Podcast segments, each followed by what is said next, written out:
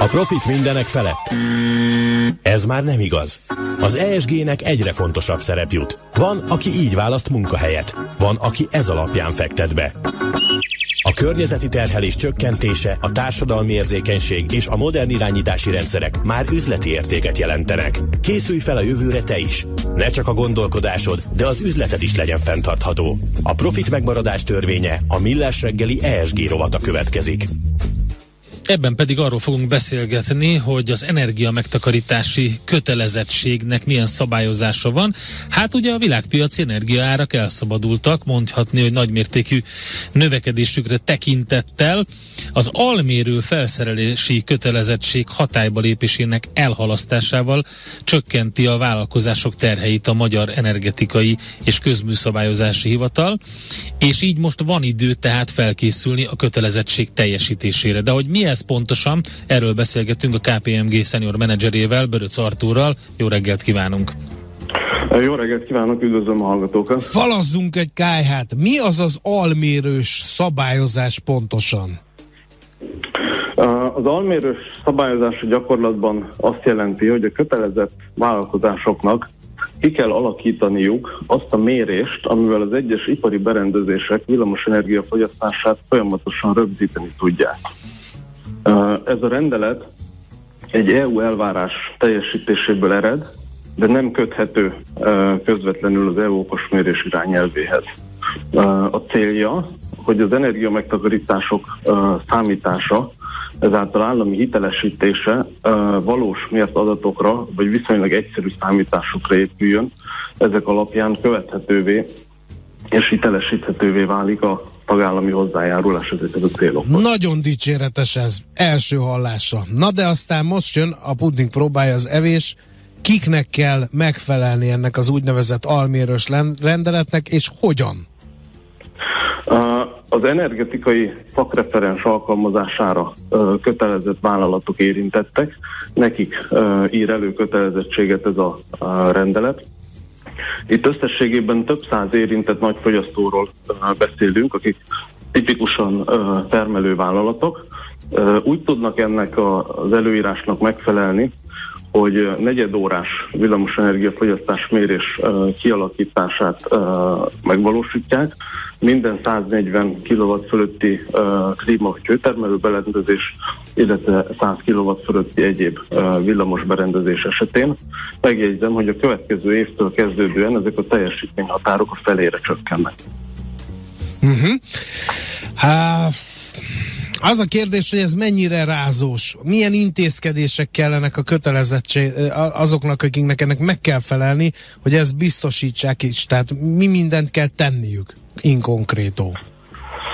Uh, ugye itt uh, termelővállalatokról beszélünk, ezek a teljesítményhatárok uh, nem túl nagyok tulajdonképpen, és viszonylag nagyszámú berendezés uh, is érintett lehet, uh, nyilván a cég méretéből uh, függően.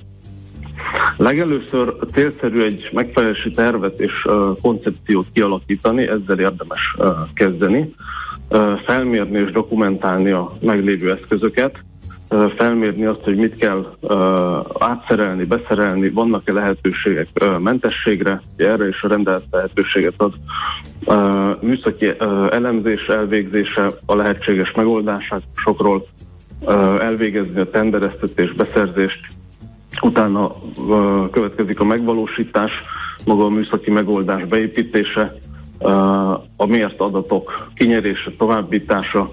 Uh, ebben a folyamatban egyáltalán nem elhanyagolható a teljes uh, folyamat projektmenedzsmentje és a szükséges kompetenciáknak a folyamatos biztosítása. És egy, egyébként ez a, az egész mennyire nagy kihívás a vállalatok esetében? Tehát, hogy ki számára bonyolult, nagy kihívás, mely vállalat számára egyszerűbb?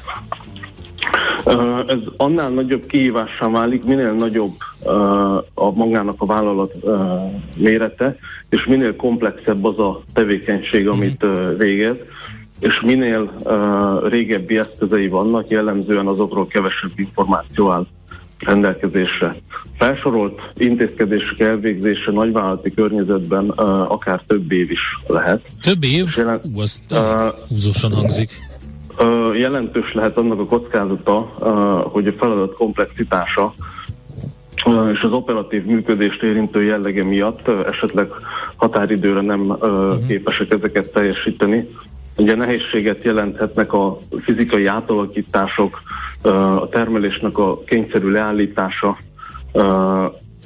i té fejlesztéseknek a megvalósítása, illetve felmerül egy olyan kockázat is, hogy az újonnan kialakított rendszerek esetleg nem képesek a korábbi rendszer feladatait ellátni. Tehát ezért minden esetben célszerű egy átgondolt megfelelési koncepció kialakítása, amihez minden esetben műszaki, energetikai, regulációs és pénzügyi kompetenciákra van szükség. Um...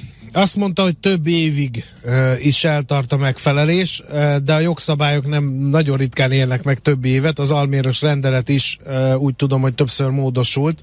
Ha ez megint módosul, uh, akkor az nem nehezíti-e meg ezt a megfelelést, illetve egyáltalán várható-e újabb módosítás?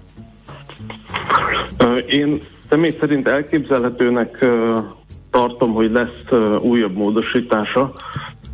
Az érintettek részéről uh, számos aggály felmerült ezzel a rendelettel kapcsolatban. Uh, szakmai szempontból az egyik legfontosabb, hogy a szabályozás a fogyasztási adatok rendelkezésre állását támogatja, nem pedig az adatok kiértékelését és így az energiahatékonyságot. Uh, üzleti oldalról uh, pedig uh, nem veszi figyelembe a kötelezettek méret és tevékenységbeli sokszínűségét, uh, nem reflektál a különböző ipari kockázatokra, amivel ezek a vállalkozások szembesülnek. Nem veszi figyelembe a már meglévő mérőeszközöket, amelyek a szabályozás célját tulajdonképpen biztosítani tudnák, de adott esetben nem felelnek meg minden részlet szabálynak.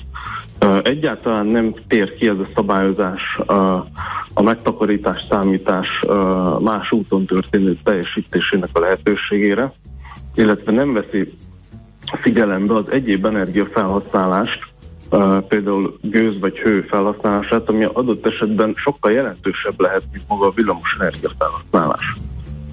Hát itt elég sok érdekesség van, hogy mit nem vesz figyelembe, akkor az azt jelenti, hogy, hogy tényleg előbb-utóbb várható egy olyan módosítás, ami a, ezekre a részletekre is kitér.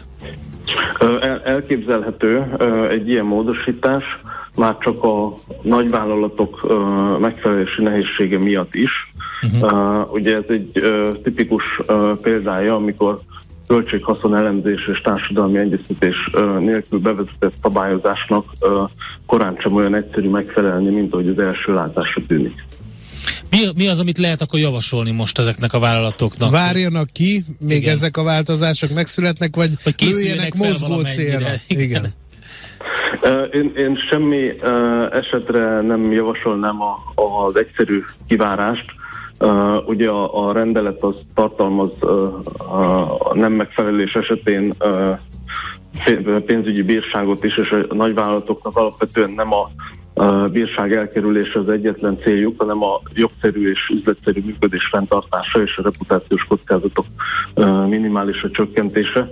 Uh, én azt, azt javaslom, hogy uh, kezdjenek hozzá a megfelelésre való felkészülésre, uh, ezt a legcélszerűbb egy átgondolt megfelelési koncepcióval uh, kezdeni, uh, és összegyűjteni azokat a szükséges kompetenciákat, uh, amivel ezeket a feladatokat el tudják végezni.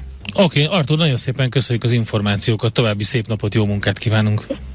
Én is köszönöm, szép napot, viszontlátásra! Böröcz Artúrral beszélgettünk, a ká pé em gé senior menedzserével az energia megtakarítási kötelezettség szabályozásáról, illetve ugye arról, hogy e, itt, itt az idő felkészülni a kötelezettség teljesítésére. Környezet, társadalom, irányítás. Gondolkozz az üzletről másképp, hogy a profit hosszú távon is fenntartható legyen. Mert az e es gé már üzleti érték. A profit megmaradás törvénye a Millás reggeli e es gé rovata hangzott el.